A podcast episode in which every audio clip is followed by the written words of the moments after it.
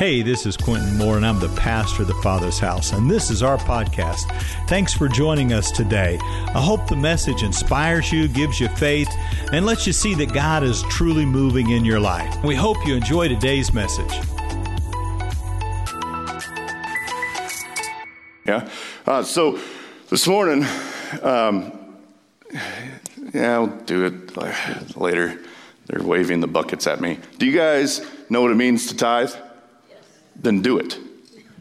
You know why? Not because I said so. Jesus said so. So I didn't do it first service, and uh, everyone was like waving the buckets after uh, when I got done with communion. I'm like, we've been doing this for like two years of not passing buckets. There are boxes in the in the foyer, and there's buckets in the back. Do what you're supposed to do and tithe. Yeah? And if you feel bad about how I approach that, take it up with Jesus. And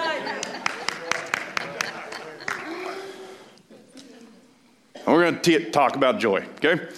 So the last couple of weeks, um, Pastor has talked, we're, we're in Advent, which means we're, we're teaching on specific things: hope, peace, joy, and love. And then Christmas Eve, we'll light the Christ candle, which is the white candle.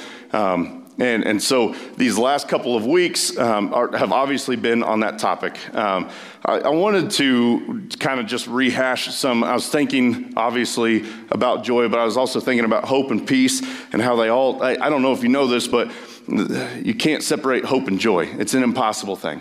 It, it's just, it, I've, I've never, I, you just can't do it. It doesn't make sense. So uh, Romans five, three through five talks about hope. Um, I'm going to read a, a, a scripture on peace, and I'm going to talk about hope, peace, joy, and love the entire time, focusing specifically on joy. I love Romans five, three through five. It is one of my very favorite verses, and, and I'll kind of maybe explain why. It says, not only that, that we rejoice in our sufferings. I, I, that first line is perfect, because no one, rejoice is to joy in God, okay? To, to rejoice is to joy in God. We are joying in God in regards to our sufferings. But no one really likes to do that, do we? No one's really interested in going through sufferings. We, we want the scripture that says, I have a free and light life, right? But this says we are to rejoice in our suffering, sufferings, knowing that suffering produces endurance, and endurance produces character, and character produces hope. And hope does not put us to shame, because God's love has been poured out into our hearts through the Holy Spirit who's been given to us. Knowing that suffering produces endurance. Suffering produces endurance. You know what endurance means? Endurance means I can outlast you a little longer. I can go a little longer. I can go a little longer. I got this buddy. His name's Matt Elliott, and he lives down in New Mexico, and he hunts um, down in New Mexico. And I don't know if you know this, and if you don't, well, I'll teach you something. Hunting in Kansas, specifically deer hunting, and hunting in New Mexico are two different things, okay? In Kansas, you sit in the blind and you let the deer come to you. That's smart. In New Mexico, you got to walk to them, which is dumb. And I don't, you're not talking like Kansas walk. I'm in the mountains. Thousands of acres. You can just walk. And you don't see deer down there. No. No, thank you. Who agreed with me? Yeah, you don't. They're supposed to be there. They're just not. I got this buddy um, who, like, he lives for this time of year. And he has what we call next ridge syndrome. And what that is, is you get up, um, when you go hunting, Uh, out there, the, the idea is to glass and find them, and it's called spot and stock hunting, right? You spot them, you stock them, you kill them, if the animals are there, and they never are, for four years. I'm not counting. Um, and he said, so, so we'll get up there and we'll be glassing, and like it's a perfect spot. At some point in time, we'll see movement, but not for Matt. Matt is always interested in what's on the next ridge. Next ridge, next ridge, next ridge. And you get done with a hunt and you realize that over the course of a handful of days, you've walked thirty-two miles in the mountains. Do I look like a guy who can walk thirty-two miles in the mountains? Very well. But Matt can. Why? Matt has built up his endurance. We are to build our endurance, knowing that endurance produces character. I, I, I learned this the hard way my freshman year in college at Butler. Um, I was I was not very rejoicing in my suffering, but at, at, at a little little tidbit of information when it comes to JUCO baseball, you are not a person, you are a piece of meat. And their goal is to make you good so they look good and they can continue to get paid, of which you are not. Yeah? I learned what it meant to suffer, but by the end of that year, I could run five miles way faster than any of you. I can't anymore, but I could. I think that there are a lot of times in our life where we just look at running five miles in thirteen minutes or getting to the next ridge as just an experience in life, and yet Jesus will teach you something about scriptures in those things. And, and hunting and baseball may not be interesting to you at all. You may say, I'm already checked out of this sermon. But for me, I, I think you have to understand Jesus works in our lives in such a way that it makes sense to us, right? If the Bible, the scripture was always up here and we were never able to quite understand it, we would not read it. Now, my next question is, how many of you guys read your Bible? Yeah, it's fantastic. There are young people in this room that I'm trying to say, this is what it means. This is, so you can you can take a bite out of it. Uh, Second Corinthians five seventeen, the old is gone and the new is, is here, right? I'll never forget when that scripture took on a life of its own for me. It was the first time I ever read this book. And I was like, this makes sense.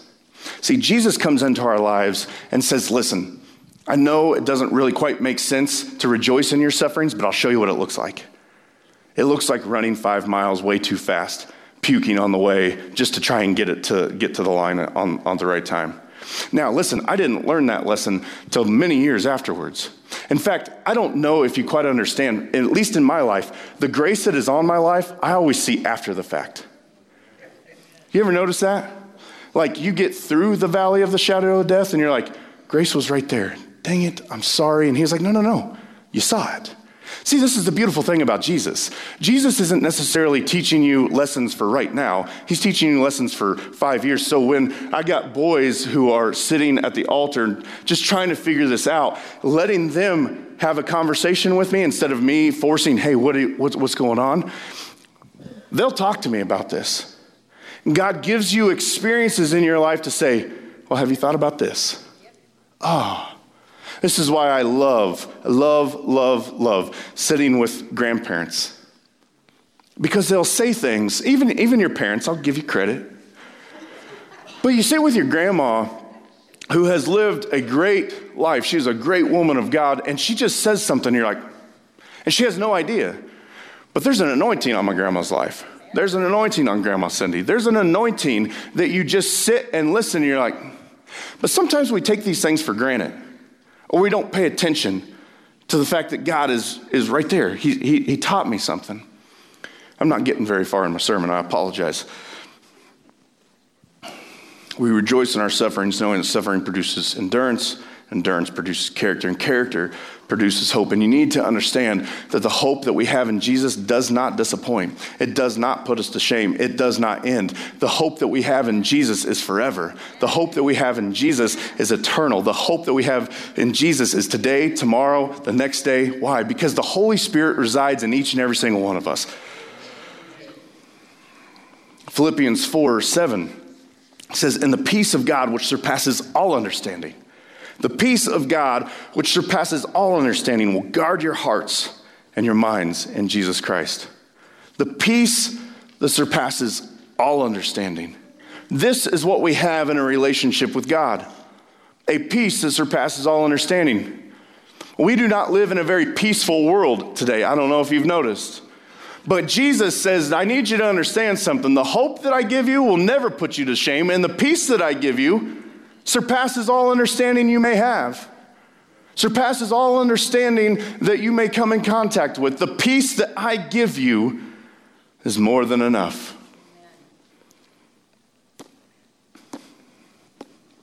The peace. I, I bet you it's pretty hard to be peaceful for people in Maryville, Kentucky, or Maryfield, Kentucky, whatever. But does that mean that God's not there? It doesn't, does it? I actually believe that God's probably even more in the midst of it. I, t- I read, uh, let, you're going to judge me, judge all you want. I watched a TikTok yesterday, and there was a dude bawling his eyes out. He just, he lost everything. He said, you know, if you've not watched TikTok, they're only like a minute long. In this very quick minute, he's crying, saying, for the first time in four years, I prayed. And the only way I got made it out of that was through prayer. Now, you may say, as the cynical Christian, yeah, see, you just only need God when you want him. And I say, God's glory was all over that. And that man will be changed because he said, I'm at the end of my rope, which is where we've all come at some point in time. And we said, Jesus, I need some help. That guy just did it through a tornado. Why judge him? Holy cow. Yes, that is exactly what you need, to be praying in the midst of hell. Because that's what it is that we go through. There is peace in Kentucky this morning. It is our job, you and I's job, though we may not be traveling to Kentucky anytime soon, to show what that peace looks like, to show what that hope looks like. You may have lost everything, but there is a hope in Jesus. There is a hope in Jesus that will not put you to shame. There is a peace that surpasses all understanding. Romans fifteen thirteen, may the God of hope fill you with all joy and peace in believing, so that the power of the Holy Spirit may abound in hope. Do you know what it means to abound? I've preached on this a lot. I don't know if you have ever paid attention necessarily, but to abound is to overflow. You have more hope than you need. Why? Because it's not my hope to keep. Amen. There are people probably even sitting in the sanctuary this morning that need the hope. I'm not talking about well wishes. I'm talking about hope that changes your perspective. I'm not talking about peace that just is a big, deep breath when the kids go to sleep, because there's some peace there, let me tell you. But I'm talking about a peace that surpasses all understanding. When my world is crazy, God is still good. And he will fill you with all joy and peace, that you would have more than enough. John fifteen eleven says, the things I have spoken to you, or these, these things I have spoken to you. This is Jesus speaking. These things I have spoken to you, that my joy may be in you, and that your joy may be full. That my joy may be in you, and that your joy may be full, which means I don't have to muster up some sort of religious experience for me to be joyful. Jesus says, you're in relationship with me, I give you my joy. And F Y I, I give you my joy to the fullest. I am a God of more than enough. Let me prove it to you, because there is joy for you this morning. You may not see it. You may not feel it. You may not understand how it's coming. And I'm sitting here standing right in front of you right now saying, Jesus himself said, I will give you my joy. The joy you have is not of this world. I'm not talking about happiness this morning. Happiness has to do with things. Happiness has to do with moments in time. Then those moments in time are fleeting. They move quickly. I'm talking about a joy that is sustaining day in and day out, even in the midst of hell. Ham, uh, Henley, I genuinely believe, I told First Service this, and you parents, I think, will agree with me. Like, one of the biggest blessings I have to my walk with faith is my kids. My kids are blessings. They're great, and I love them. But they, God has used them to teach me more about who he is than I think I've ever done for them. Henley, you go a couple weeks ago, against our better judgment, because it's close to Christmas, we bought Henley a toy. And I... my house is a fraternity. Like, it's it's just a mess all the time. I feel sorry for Heather, actually. Like, I was looking, this is way off topic, but like, we cleaned our house so well on Thursday. And Friday, like, I'm sorry, baby. Like, I know you want a clean house. I don't know what to do. And I'm part of the problem, right? Like, anyhow, that's the side note. We buy Henley this toy, and I'm not quite sure what happened between Walmart and home, which is just a couple of miles. but the toy broke. Now, Henley and Walmart needed this toy. Like, everything about this toy was like what Henley desired, right? This toy was going to complete him. You remember Jerry Maguire? Like, it was, this toy was going to complete Henley. He had to have this toy. He could not wait for Christmas. Like, he just needed to, and in the midst of just trying to get out of Walmart, we buy the toy. And by the time we get home, it's broken, and he wants us to throw it away. And I have never been so close to snapping his neck. If you're watching this on the doohickey, I'm completely joking. But I was not happy. And again, it's a perfect sermon illustration to, to use the, the difference between happiness, momentary, and joy, ever sustaining. We live our lives based off of, if I could just get that raise, if I could get that bonus, if I could, if I could get that job, if I could be in that relationship, if I could get that car, if I could do this or I could do that, if I could get that guitar, the, that that um, Hezekiah um, wants a, a new drum set. Hezekiah is nine years old and he's already got like two of them. What do you need another drum set for? Hampton wants a two seventy, a gun to shoot deer with. Like, I got one. You don't need one. No, but I want my own. Dad, I just need this gun. No. No, you don't. You can use this one. But no, Dad. Like, we think these things in our lives will bring joy to us. It's, it's a, a, a stat. And I, I can't tell you where it's at. I just heard it. And every stat is like made up on the spot anyway, right? So um, I just heard this stat the other day. It was like anything, anybody, like everyone wants a million dollar paycheck, but nothing like over like seventy thousand dollars is actually going to change your life anymore. Uh, when it comes to happiness, when it comes to joy, when it comes to the things that you want to buy. Everyone's like, no, no, no, no. Like, I want to be a, a, a millionaire bull rider or something like that. I don't know. I watched the N F R last night. Sorry. If you don't know what the N F R is, it's the National Finals Rodeo. It's a thing.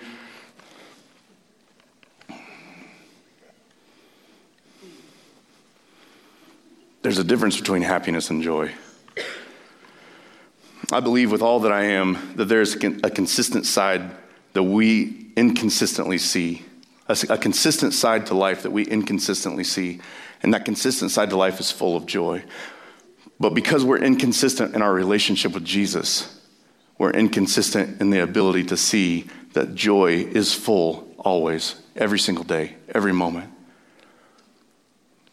We have this idea that a good thing has to have a shelf life. And I'm not talking about the toy, I'm talking about joy. Joy, the, the joy that I'm speaking of, that is day in and day out, always, no matter what, that has been given to us through Jesus. We sit and look at that and like, yeah, you know, that's a good idea, but it's, that's too much of a good thing. It has to have a shelf life. It can't happen that long. And Jesus says, no, no, no. That's exact. I am the same today, yesterday, and forever. I, I'll never leave you, never forsake you. I will love you with a, a, a love that never fails. This is who I am. Psalm thirty-four eight says, taste and see that the Lord is good. Taste and see that the Lord is good. Jesus doesn't fill our, Jesus doesn't come to our life, come into our lives and say, I'll give you a momentary joy. No, he says, I want you daily to taste and see that, that I am good. Blessed is the man who takes refuge in him. John ten ten, the enemy has come to steal, kill, and destroy. Listen, we, we got that, but I need you to understand, I've come to give you life and give you life abundantly. I need you to taste and see that I am good. I need you to understand by tasting and seeing that I am good, you will understand that there, there is a joy that will sustain you. There is a hope that will sustain you. There is a peace that surpasses actual all understanding. I don't know about you, but I don't read those two scriptures as passive scriptures. To taste and see and to know that he wants to live us a life full of abundance. We don't serve a passive God. We serve a God that makes things happen. And sometimes in the most interesting of ways, right? He sends a son as a baby. It's kind of odd. Where are you going, Jesus? Until you realize that it's it's important that he grows up amongst us. Until you realize that relationship, that's what this is about, not knowing how much scripture, right? And you, and you get to know who Jesus is. And Jesus comes into his ministry and starts teaching things. They're like, wait a second, I can have hope?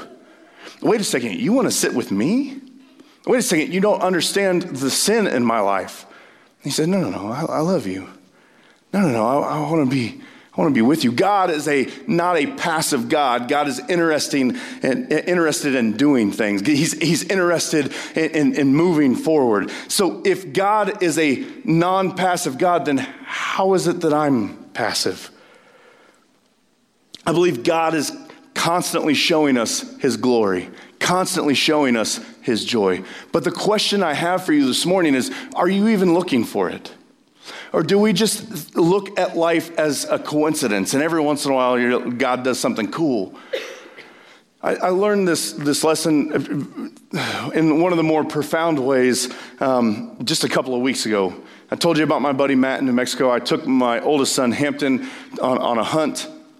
And it's twelve hours down there. I'm spending all week long with him. Like, I'm, I'm very intentional. I want to be more intentional than I ever have been uh, with Hampton and, and our conversations and, and what he thinks and how and, and how we're growing in our relationship. And we have a great conversation on the way down there. And, and Hampton is, is, he is a hunter through and through. He knows how to handle a gun. He's probably safer than most adults in here. Like, like this is what he loves. This is what he, he wants to do. This is a dream hunt for him. And so Our, we set our alarm clock for five a.m. He was up at four thirty, dressed and ready to go. Like we're we're on the way out there. We get to the spot that we're gonna glass. Glass means look through binoculars, and we got thousands of acres, and the sun is coming up. And if you know anything about me, it's like outdoors is my jam, right? And I am standing like from me to Cameron, and, and Hampton is looking up at the, the mountain, and I have this aha moment. This is the glory of God. See, God will do some really cool things in your life, but we know God to be a God who uses ordinary things for extraordinary experiences. And while some people would just look at the, the, we got to go on a hunt and he got to carry a gun and we were looking for mule deer and we were doing all these things, Hampton was in awe, but he had no idea what he was allowing me to experience, to see the glory of God who is standing in front of me. And I'm not saying you got to go to New Mexico on a mule deer hunt to, to discover the glory of God. I'm saying that these moments happen in our daily lives every single day. I see Hampton, I see the sunrise, I see the mountain. I hate New Mexico, if I'm honest. New Mexico is out to kill you. Everything, the cactus, the animal, like everything. It, it, but for a moment, God impresses upon me, oh my goodness, this is your glory. This is your joy. You don't have to go to New Mexico to, to experience this. I was driving downtown the other day. I don't do that very often because I live on this side of town, and for whatever reason, two miles is way too long. But I was down there, and I saw this mural that had been painted, and it's secular in nature, but it glorifies God because look and being able to look around, that we are the image bearers of the glory of God. We are carriers of this glory. But the people that we come in contact with, whether if they don't think or they don't look or they don't act the way that we act, then we can't show love. There is glory happening around us all the time. Have you ever seen two kids learn to become friends? There is joy in that. Why? Because there, there's a reason the Bible says that our faith should be childlike. They don't care, right? They want to know, you look around my age and I look around your age, you want to be friends? Like, that's one of the best questions ever, right? To, to, to see your child go up to another and say, hey, you want to be friends? Like, when was the last time you went up to someone and said, you want to be my friend? And you don't do it because it's awkward, right? And yet th- there's something magical about two kids learning to work together. Y- you guys may be looking at me saying, you have lost your mind. And I'm saying, I'm okay with it because that's joy.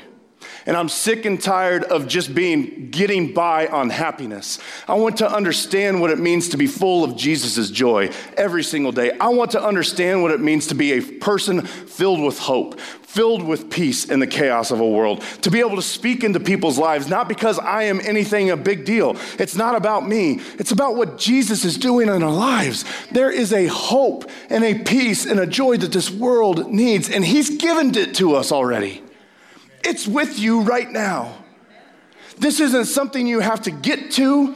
You don't have to become a pastor to get. You don't have to be saved from more. Jesus says, you want to be in a relationship? He is that kid, that six-year-old. Hey, you want to be my friend? Jesus is not above being awkward. That's a tweetable comment. And there's a lot to unpack there. But he is okay with sitting down with a prostitute that no one else would, saying, hey, man, or girl, it's okay, get up, I love you. We're sitting with Zacchaeus, the short little dude, right? No one liked him. By the time he left Zacchaeus' house, Zacchaeus was a changed man. He said, I'm gonna pay back double. Why? I, I, I met this dude named Jesus. He asked me to be my friend. It's weird. Jesus is not too big for you to come in contact with. And there are people in your life, you may already know that, someone in your life doesn't. We are to be carriers of this joy. It's already been given to us. We don't have to rise to the occasion. You believe in your heart and confess with your mouth, Jesus Christ, your Lord and Savior. Hey, man. It's good to see you again. I've been with you this entire time. I don't know if you know that. I know it's a little awkward, but I love you. Here's my joy.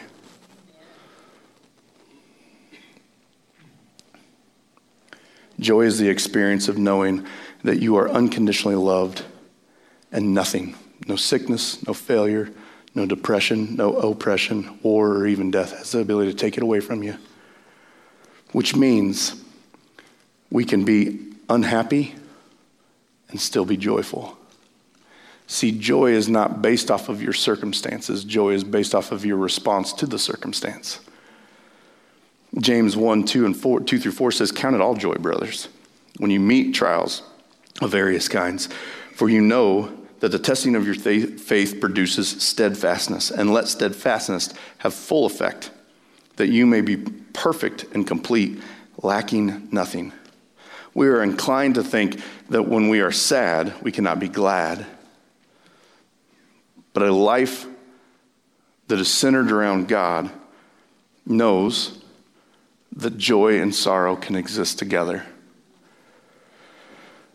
This isn't always easy to understand, but if you were to think back on your life, think back on a tough time in your life, think back on the loss of a loved one or the loss of a friend, if you remember that time, there is definitely sorrow there.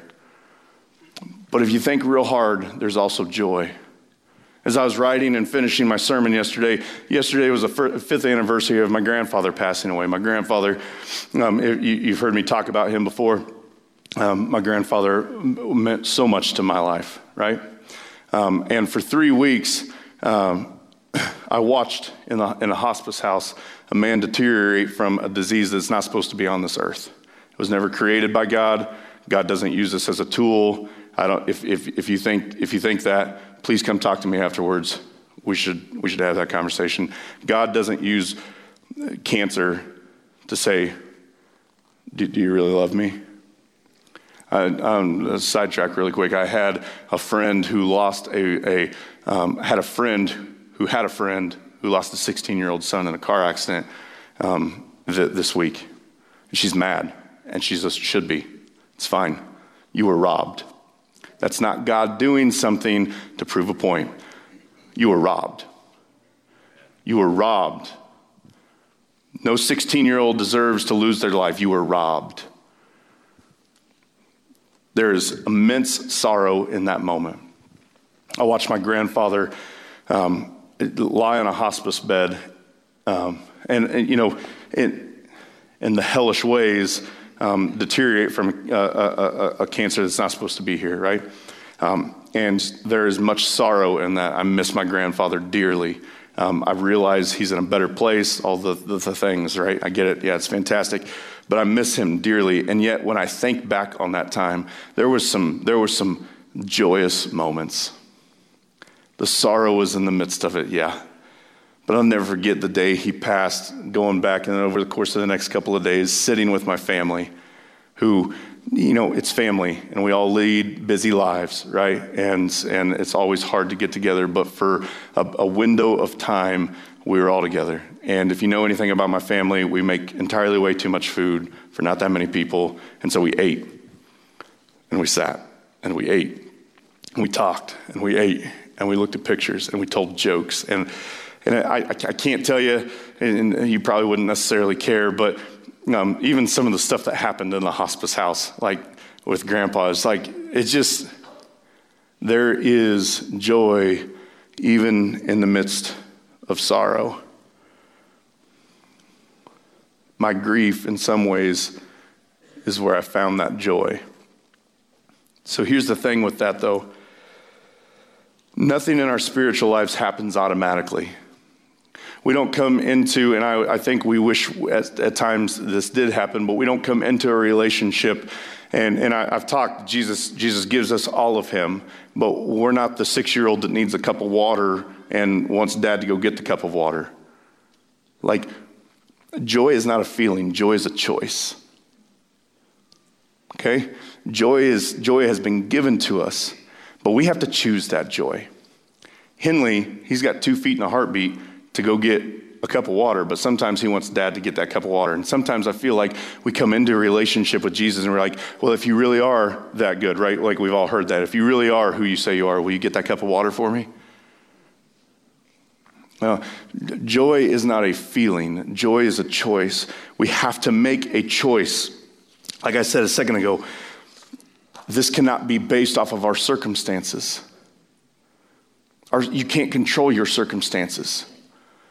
What's going to, I don't have no idea what's going to happen in your life. But you do have the ability to choose joy in that. You have one of two options, right?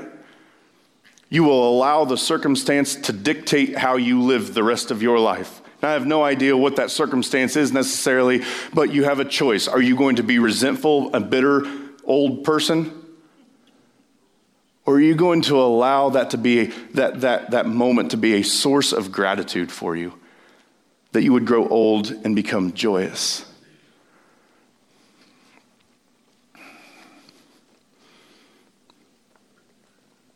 The reality of it is, is if you've ever been around someone with joy, like true joy, like, you know, those people that walk in the room, you're like, I need to know something about that individual. I don't really know why, but uh, I want to know. Joy is contagious. Not like pandemic contagious. Well, I guess you could probably say that like that. It's probably not the right way to say it. But joy, when you've ever been around a joyous person, you're like, I can't wait till I hang out with that person again. There's something about them. They see the world differently, right? They, they, uh, they, they, you, you could sit and talk about all the bad, but they would remind you of the kids that learned how to play together. They're like, yeah, man, it, it's bad. You're right. But God is so good. No, but you don't understand what is what's going on in the world. Like an entire town and a whole bunch of people lost. Yeah, I know. But you know what? God will use bad things and turn them for his good. And I have no idea how he does it.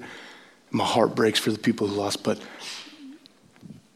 let's see what God does do, because he's going to move. Joy is contagious. It's those people, Henry Nouwen said this, those who keep speaking about the sun while walking under a cloudy sky are the messengers of hope. We're supposed to be the people. Guys, this is a dark place out there. I don't know if you noticed. We're supposed to be the people talking about the sun. Even when you can't see it, you know it's there. Those are the messengers, the carriers of hope that will change people's lives. If you are here only to get something out of God, I think you missed the point of Christianity. Everything Jesus is, he's given to you. And he gave to you probably before you even said the quote-unquote sinner's prayer. Because he knows what's on your heart. He knows what's on your mind. He knows what's going on in your life. This is not yours to keep. You are to be contagious with joy and hope, peace and love. I'm not talking about optimism either. Optimism says, well, it'll be better tomorrow. The war will be over tomorrow.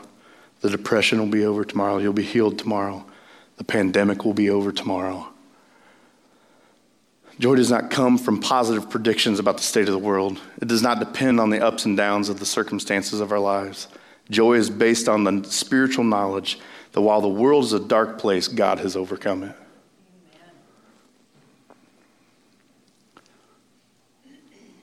The real surprise is that God is light, and God's light is more real than the darkness. God's truth is more powerful than any lie. God's love is stronger than any death. May the God of hope fill you with all joy and peace, so that the power of the Holy Spirit may abound in you. Joy is not based on your circumstances. Joy is something you have to choose. Joy definitely is contagious. And joy will never be separate from hope and peace. Stand with me. Hey, I hope the message truly inspired you today. If it did, do a couple things for me. Subscribe to our show, and it'll just drop right into your feed, and you can stay current with all that we're doing. The second thing is, is if you've been impacted by this ministry, you can click the link right there in front of you, and you can become one of our givers, and that'll help us to keep spreading the gospel and the good news around the world. Everyone needs to hear the good news right now, maybe more than any other time. So God bless, and I'll see you next time.